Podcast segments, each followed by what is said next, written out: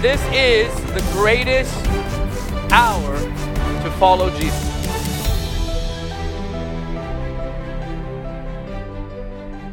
First Corinthians 15. We're going to read. Um, mm, it's so powerful. I've, I'm going to use a different version here. I'm going to read out of the New King James. I, I do that often on Sunday mornings, but I've been going back and forth.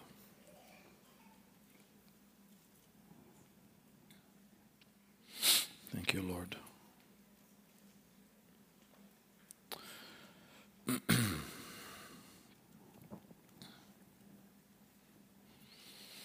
Let's begin in verse 9. For I am the least of the apostles. Hmm, that's refreshing, isn't it? Who am not worthy to be called an apostle. Maybe that's part of qualifying to be one. Yeah.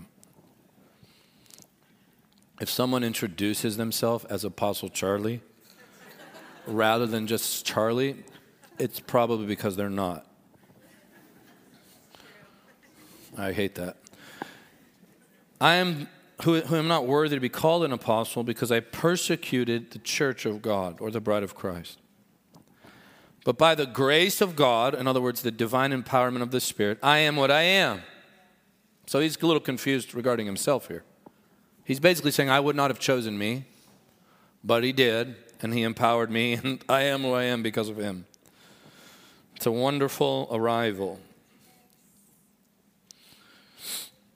And his grace toward me was not in vain. In other words, the power of the Spirit hasn't been wasted. You can waste the anointing. But I labored more abundantly than they all. He's saying I was basically the least, and I've labored more abundantly than the rest of the apostles. Yet not I. So he's like, in case you think I'm bragging, but the grace of God that was with me. He understood it was the power of the Spirit doing it all. When we say grace of God, here we're not talking about the mere removal of sin. We're talking about the empowering presence of the Spirit. The reason that is the case is because Jesus, the Bible said, had the grace of God and he needed to be forgiven of no sin. So if Jesus grew in grace, we're talking about something else here the empowering presence of the Spirit by yielding, by yielding to the Spirit. Therefore, whether it was I or they, so we, so we preach and so you believe. So now he's saying, I don't care if they led you to Jesus or I led you to Jesus. I'm just glad you met Jesus. So now that kills competition. Verse 12. Now, if Christ is preached that he has been raised from the dead, so Paul preached the resurrection. If Paul preached the resurrection, we should. How do some among you say that there is no resurrection of the dead? He's saying, wait a second. The way you got saved was from our preaching of the fact that Jesus has been raised. That by you yielding by faith and trusting in the Lord and repenting and turning to the Lord, you became a Christian. Now you're saying there's no resurrection. And it makes no sense to Paul. Listen to what he says. Verse 13. But if there is no resurrection of the dead, then Christ is not risen. So he's saying, hey, if there's no such thing as a true resurrection, a bodily resurrection, if you're saying that's impossible, you're saying Jesus is not raised from the dead. Verse 14. And if Christ is not risen, our preaching is empty. Whoa and your faith is futile or empty. Wait a minute. Paul is saying that all preaching is useless if Jesus is not alive. And he's saying your faith is empty if Jesus has not truly been raised from the dead in a body. We're going to get to that. Yes, and we are found false witnesses of God why is he saying that? Look down at verse 15. Because he preached the resurrection of Jesus. So he's saying, if it's not true, I'm a liar. Because we have testified, we being the apostles, of God that he raised up Christ, whom he did not raise up, if in fact the dead don't rise.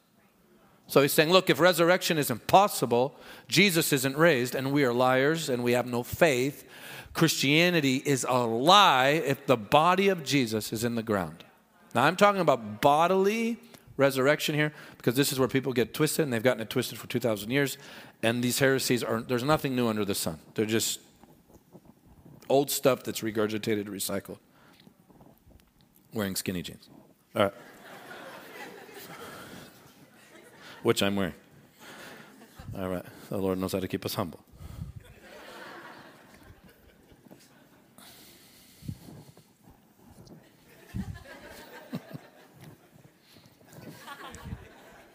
All right.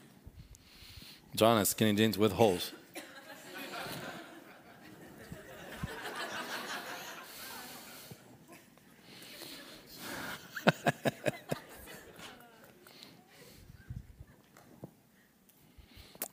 Verse 16 For if the dead do not rise, then Christ is not risen. And if Christ is not risen, your faith is futile. This verse takes it a step further, and you are still in your sins. All right, so the body, if the body of Jesus is in the ground, there is no Christianity, there is no gospel, there is no salvation. If there's no gospel, you're in your sins. You got a problem. Now, this was a wake up call to the church. He's going, You can't even be the church if Jesus is in the ground. He's calling them out, saying, Your entire existence there, you may as well just go home and go fly fishing. Stop gathering, stop coming to the table of the Lord, stop reading the scriptures Leave the church because if Jesus is in the ground, there is no church. We'll get to that and as to why that's the case.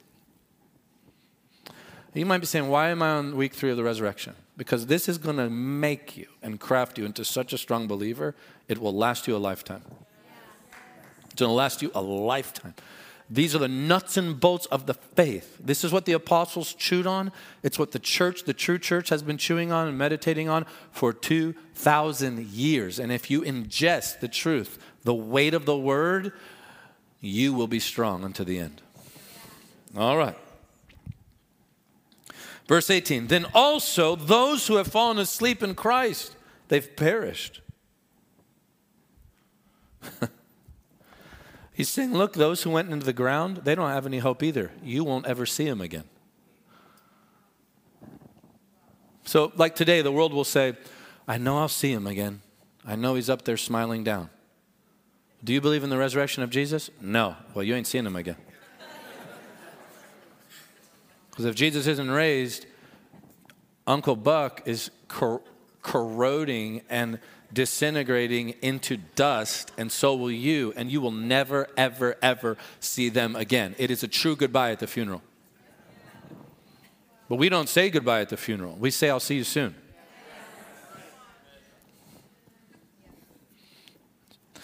Because in those days, I understand this culture. You're speaking to the Corinthians. The Greeks were very honoring of the dead and very honoring of the afterlife, and there's reverence involved for family. And Paul is hitting this thing between the eyes. He's saying, hey, your grandmother that you love so much, that made you gyros and souvlaki and feta and Greek salads, I know all of you are saying at the church that you're going to see him once again, but you don't believe in the resurrection. And if Jesus isn't raised, you're never seeing your grandmother again.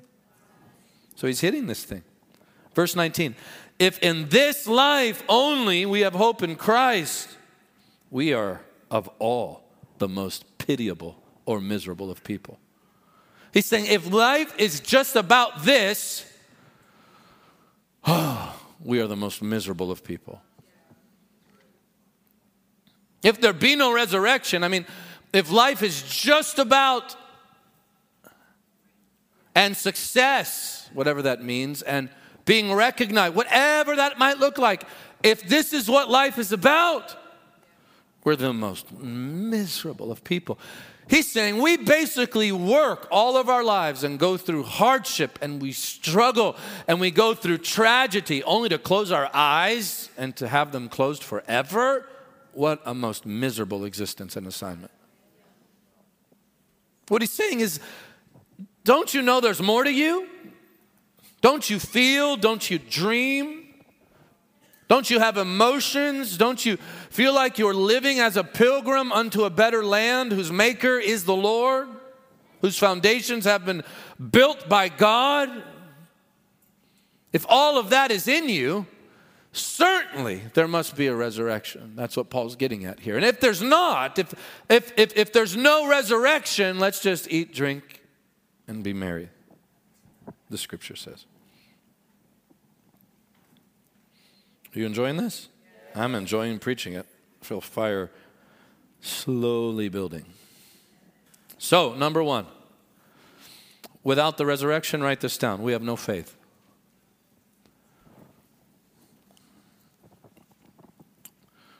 To take it a step further, our faith is futile and empty without the resurrection.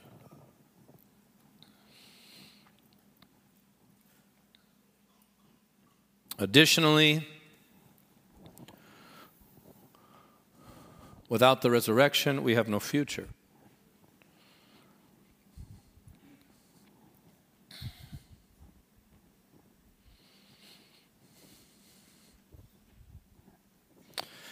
And to be clear, we're talking about literal resurrection here. Go to Acts 1 9. this is so funny to me and powerful. You know, God, I used to hear that growing up God has sense of humor, God has sense of humor. It's one of the cliches. And then you get to know him, you're like, oh my gosh. He has a sense of humor in the Bible. Acts 1 9 through 11. Now, when he had spoken these things, while they watched, he, Jesus, was taken up. And the cloud received him out of their sight. Listen, listen, listen, listen what's going on here. A cloud, the cloud of the Holy Spirit, the same cloud that filled Solomon's temple and the tabernacle that led them. The cloud of the Spirit took him in a body up. We don't have to be a rocket scientist for this one. Up where? Into the sky. You mean like, was it a real sky or a symbolic sky? It is the sky with a real body that you could see. And while they looked steadfastly toward heaven as he went up, behold, two men stood by them. Those are angels. In white apparel, who also said, Men, this is the best one, men of Galilee. Why do you stand gazing up into heaven? All right. That's not a fair question. I would have been like, Why am I staring? Uh, because he's flying. he's flying. And I've never seen that before. There's got to be more to your question, whatever the angel's name was. I'm staring for the same reason you're you're staring unless you see him do this all the time. but I've never seen anyone do this. Nobody in my family has ever taken off from the ground in a body. And listen, do you know how long they stared at him? Until he left their sight. Now, I think what I'm wanting, what I'm asking the Holy Spirit to do in us this morning, is I want you to grasp the literal nature of this moment. Because if it's not literal, it doesn't happen to us. If it doesn't happen to us, our eternal destination is a hole in the ground. This is a big deal. It's a big deal. So, have you ever watched the shuttle take off? All right. That's kind of what it looked like. And you watch that until the shuttle leaves your sight. So the apostles, 500 of them are going, the disciples, I should say, and the apostles are like, wow, Mount of Olives,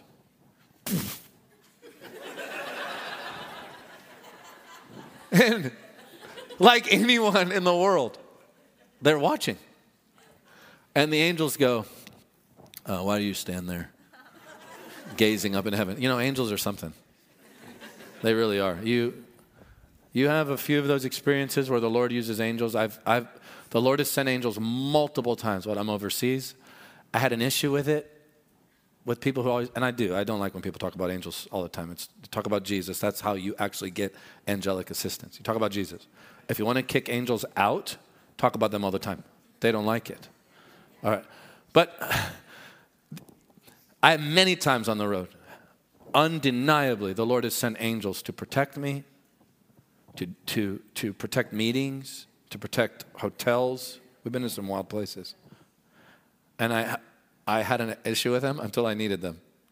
And I was like, uh, okay, I'm good. They're, you're my, I'm glad you sent them, and I'm glad they're on my team.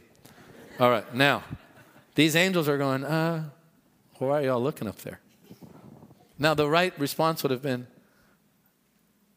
because there's a man about to break the atmosphere who's going straight up. But there's a beautiful truth here.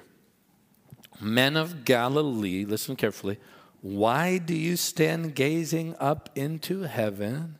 This same Jesus, say, same Jesus. So, the same Jesus who's ascending, listen carefully, who was taken up from you into heaven, will so come in like manner as you saw him go into heaven. All right, this is this is grade school. The way he went up is the way he will come down. Listen up now. He went up in a real body, being carried by a cloud from the Mount of Olives, the cloud of the Spirit. He will return in the clouds, being ushered in by the Spirit, because everything God does is Trinitarian. He's involved in it all. You're going to see that the Father, Son, and the Spirit are clearly involved in the resurrection. He will come down in the same body with the clouds and land in the same spot he ascended from. So there really is no reason to wonder if the second coming has happened, unless that has happened. It has not happened yet. A body is needed, the cloud of the Spirit, and he will touch down, the, the holy prophet said in the Old Covenant, and when he does, the Mount of Olives will crack in two. All right, that hasn't happened yet. But it will, say, in like manner. And like manner means this a true resurrected body. He will come back in the clouds of heaven and he will land on the Mount of Olives. Hallelujah. We're talking about literal resurrection here. How literal is this bodily resurrection? John 21. Are you enjoying this? If you're enjoying this, write a tithe from your neighbor's checkbook really quickly and put it in. All right. Janae loves all my jokes. Her favorite comedian, guys. All right. John 21, 10 through 15. How literal is the bodily resurrection of Jesus? Jesus said to them, this is post resurrection. Bring some of the fish which you have just caught. this is funny too. I'm telling you. Simon Peter went up and dragged the net to land, full of fish. 153 fish. Talk about a double portion. And although there were so many, the net was not broken. I could preach on that as well, but I won't. Jesus said to them, Come and eat breakfast. Yet none of the disciples dared ask him, Who are you? knowing that it was the Lord. Jesus then came and took the bread and gave it to them, and likewise the fish. This is now the third time Jesus, Jesus showed himself to the disciples after he was raised from the dead. So when they had eaten breakfast, talk about literal, they ate fish. He swallowed, he chewed, he pulled the bones out. He even started the fire. If you read the chapter, the, Jesus had a fire there waiting. How humble do you have to be to be the incarnate God and still be humble enough to serve your disciple who just betrayed you breakfast. Amazing. It's nobody like Jesus. Why don't you just close your eyes and say that? Say, There's nobody like Jesus. It's so true. Say it again. It's nobody like Jesus. Literal resurrection.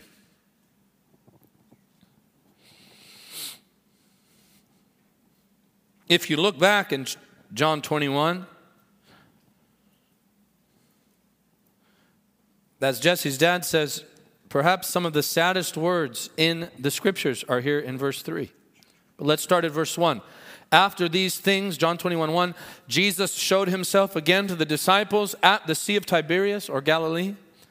And in this way he showed himself. So he showed himself this way Simon Peter, Thomas called the twin, Nathanael of Cana in Galilee, the sons of Zebedee, and the two others of his disciples were together.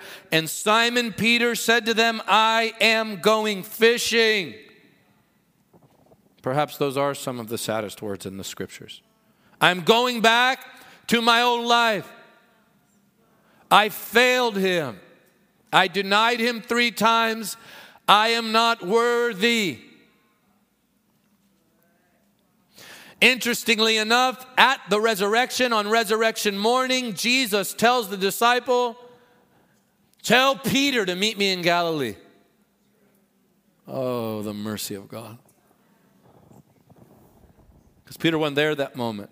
He comes up from the grave. He says, Hey, basically, here I am. Tell the one who failed me, I'll see him in Galilee. Don't you love him? That he took the time to tell the ones who also failed him, by the way. But the one who wept bitterly was Peter, and he swore that he never would. Peter was sure of himself. Being sure of the Spirit will take you much further than being sure of yourself. Don't you dare glory in your gifts or your abilities. Let the Lord do it. So he tells them, Tell Peter, I'm going on to Galilee. I'll see him there. Why Galilee? You ready for some Q&A?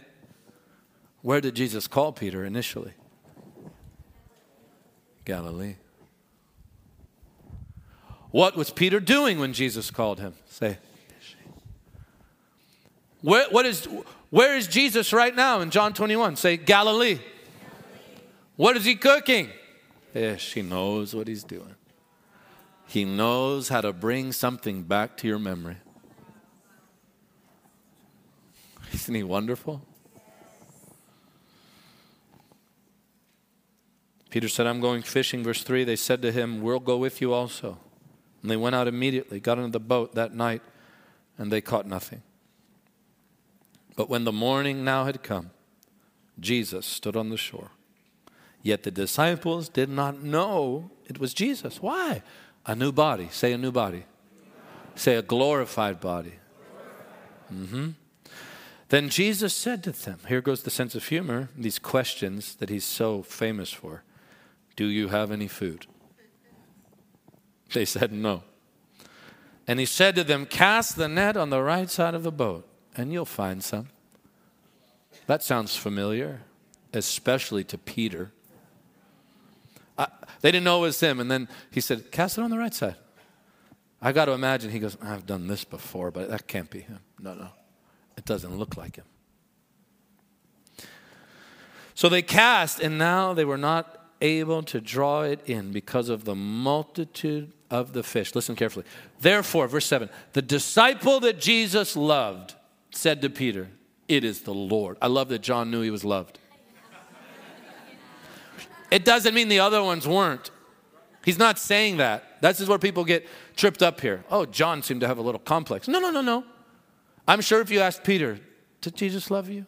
He would say, Oh my gosh how he restored me and forgave me of all my weakness. John was just sure that he loved him.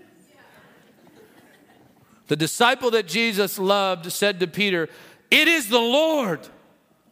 You see, shame will always deafen you to the presence of Jesus. So John had to tell Peter, It's him. Don't you remember the last time he said, Throw your net over again? Who else could do this? That's why Jesus said, My sheep know my voice. And a stranger they will not follow. John understood. Also interesting that John stayed with Jesus until the end. And he was the one who could decipher the voice and tell Peter it was the Lord. Now, when Simon Peter heard that it was the Lord, he put on his outer garment, for he had removed it, and he plunged into the sea. But the other disciples came into the little boat, for they were not far from the land, about 200 cubits, dragging the net with fish. Then, as soon as he had come to land, they saw a fire of coals there, and fish laid on it, and bread.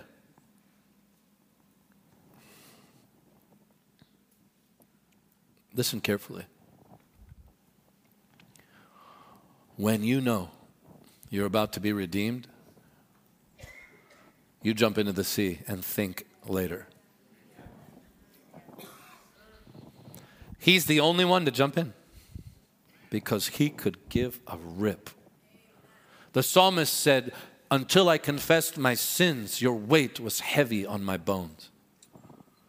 Think of what Peter was going through for weeks the shame, the, the rejection, the, the realization that he wasn't as faithful as he thought he was.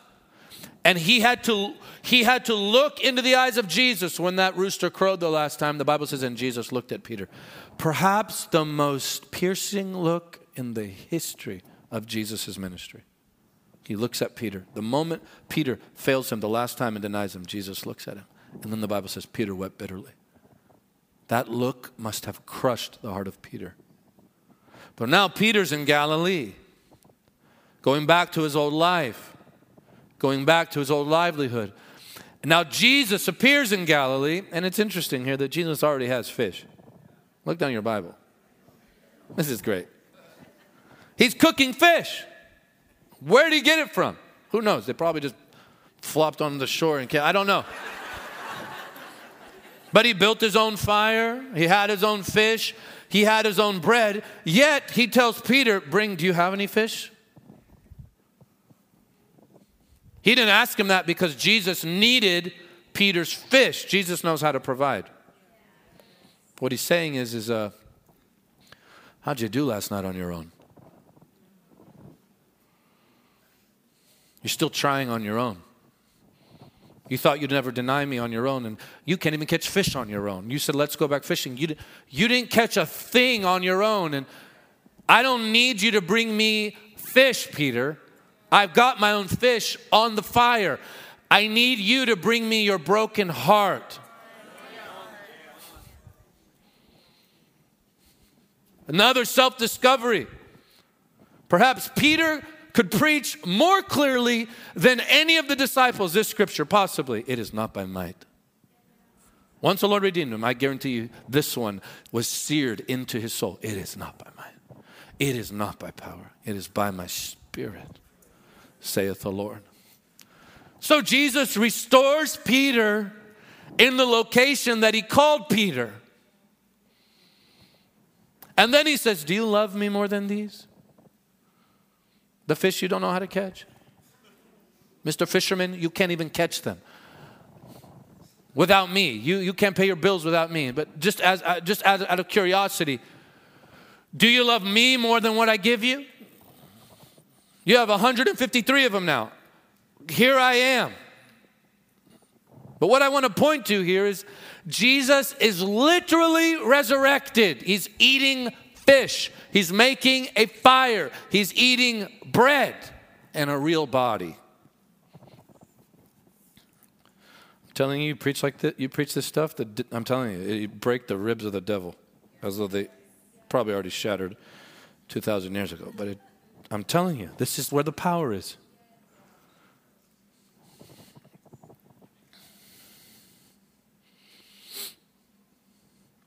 John 20, verse 11. Are you enjoying this?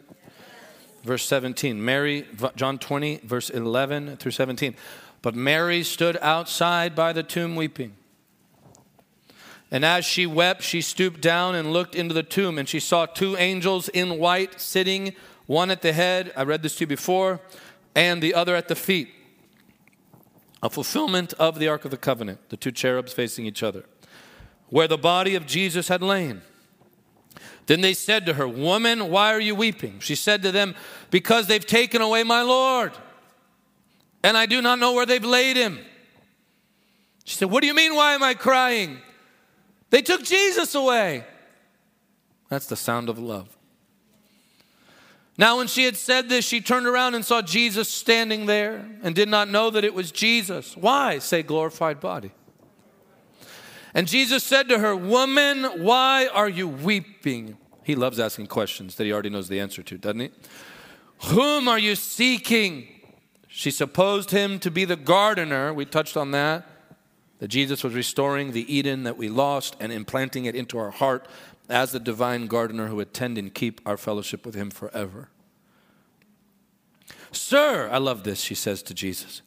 If you've taken him away, tell me where you've laid him, and I'll take him. Love is, that sounds very similar to Peter to me. He jumped in without thinking. She said, If you've taken him, give him to me. I want him. What could Mary possibly have done? With dead weight, a, a body. She said, I don't care. I, I, I'd rather not know what to do than to not have him. Give him to me. This must have done something to the heart of Jesus, so much so that he says, Mary. Look down. Jesus said to her, Mary. The Greek is Maria. She turned and said to him, Rabboni, which is teacher. When did she recognize his voice? You got to get this. When he said her name. Nobody says, help me, help me, Joel, just very softly. Nobody says our name like Jesus does. She was looking at him. She didn't recognize him.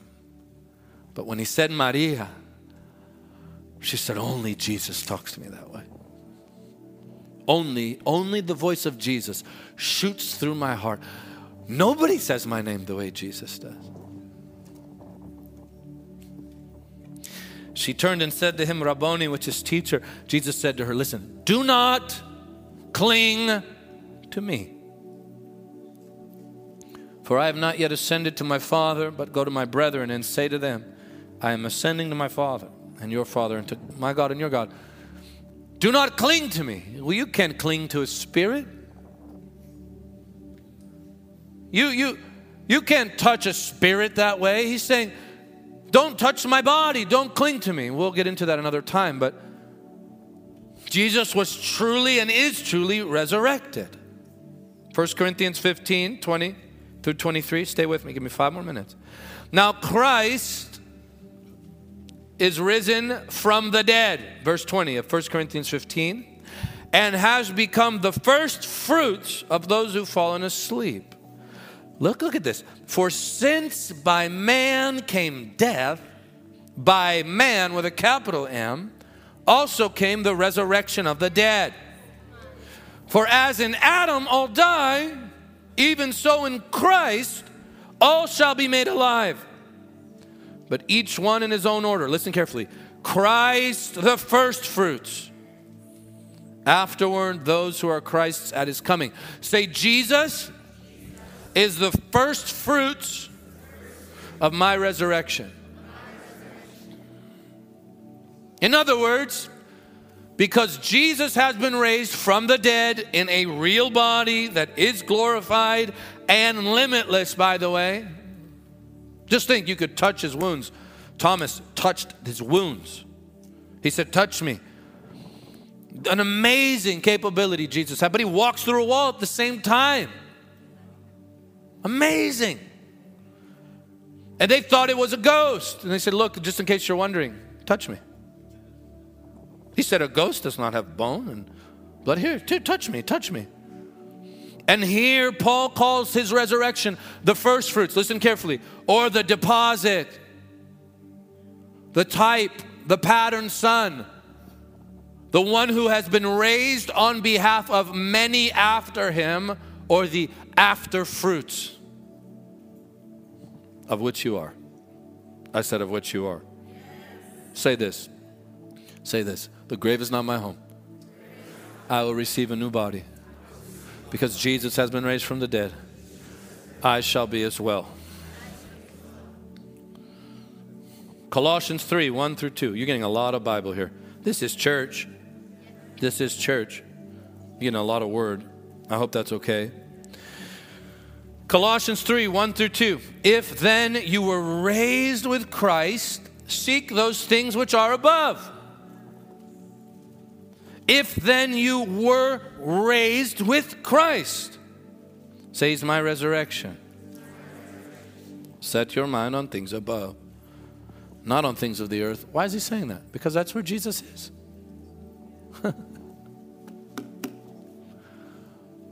you can't be married and not look at him. Paul says, You've been raised with him, he's been raised, that's where he is. Take your thoughts to where he is. He is above. We are in, but not of. Look at Jesus. It just makes sense if you're in love. 1 Timothy 3:16. And then I'll end here and we'll continue. You, uh, I think we should continue on the resurrection for a couple more weeks. 1 Timothy 3:16. Listen to this. And without controversy. In other words, without doubt, without argument. Great is the mystery of godliness. Or great is the mystery of the work of God in his gospel. Listen up, here it is. God was manifested in the flesh. We call that the incarnation. Prior to the incarnation, he did not have a human body. That happened by the Holy Spirit through the Virgin Mary. God was manifested in the flesh. Now listen up. Justified in the Spirit, seen by angels, preached among the Gentiles, believed on in the world, and received up, or the ascension, received up in glory. Say this justified in the Spirit. Say it out loud. Say it again. Justified in the Spirit. That Greek word, this is very important, can also mean vindicated. All right, let me, let, let, let me help you here. I can't leave you hanging. I want you to leave with your ears smoking, steaming. Listen. Jesus receives a body. He's the pre incarnate Son, the eternal Son, the Word of God, second person of the Godhead, but not lesser than any of the three. He receives a body by the Spirit, born of a virgin. All right. He lives a perfect life. However, there were people who did not like him. And we discover the accusation and the heart of these people in Isaiah 53. Just turn there very quickly. Isaiah 53.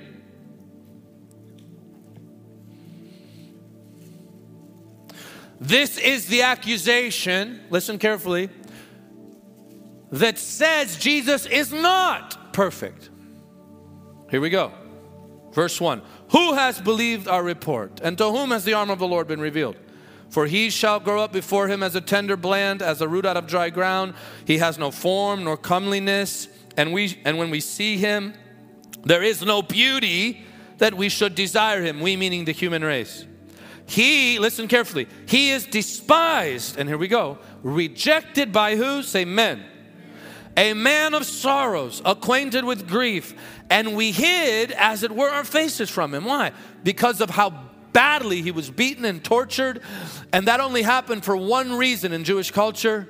There's only one reason to be sentenced to the cross because you are a sinner and a cursed criminal. We hid as it were our faces from him. He was despised. We did not esteem him. In other words, we thought he was a criminal and a piece of dirt. Psalm 22, he actually calls himself a worm. Look at verse 4. Surely he has borne our griefs and carried our sorrows, yet we, we, say we, esteemed him. In other words, they were accusing him of what? Being stricken, being judged as the criminal they said he was, the sinner that they said he was. Smitten by God. In other words, they were saying God did this to him because he deserves it. And afflicted. Verse 5 now, Isaiah, by the Spirit, turns the game. In other words, uh, let me step in here. Let me deal with your perspective. You ready? He's wounded for our transgressions, not his own. You got it all wrong. Judgmental Pharisees, you got the whole thing wrong. And by the way, that spirit still does the same thing today. It sits on a leather chair with a big library of books behind them on their armoire Never breaking into the mission field, never serving people, never washing feet, but judging people that do because they worship a little differently.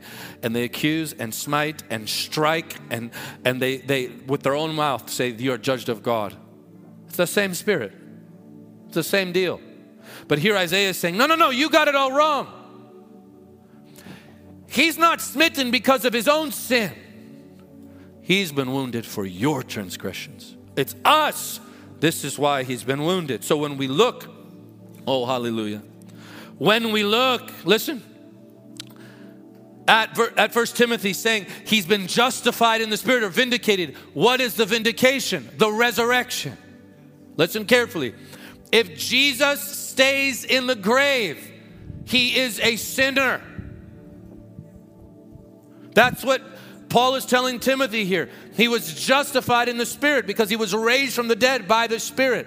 God vindicated his son and declared him perfect and innocent through the resurrection. It was the Father's way of saying, No, no, no, he is not who you say he is. He is who I say he is. And I'm going to prove it by him sitting up on his own. He doesn't even need you to lay hands on the tomb. His own perfection, you need to get happy. His own perfection has destroyed the grave. And we call this the justification or the vindication of the resurrection. Now, justification is not the mere declaration that you haven't done anything wrong, that's half of it. God takes it a step further. Not only is God saying about his son that he hasn't done anything wrong, he's also declaring him to be completely innocent and perfect. So the resurrection screamed to the heavens, to hell, to the cosmos Jesus is who he says he is. He is perfect.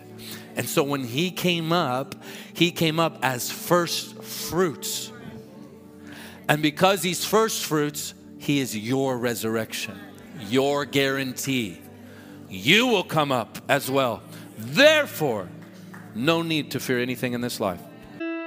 To get daily teaching from Michael and to follow our event schedule around the world, please follow us on Facebook, Twitter, and Instagram. Be sure to subscribe to the Jesus Image TV YouTube channel as well.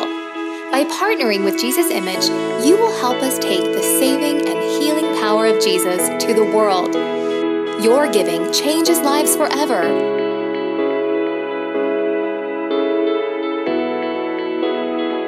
For more information, please visit us online at jesusimage.tv or write us at Jesus Image, P.O. Box 950640, Lake Mary, Florida 32795. Thank you for your prayers and financial support. Jesus is the answer for every life, everywhere.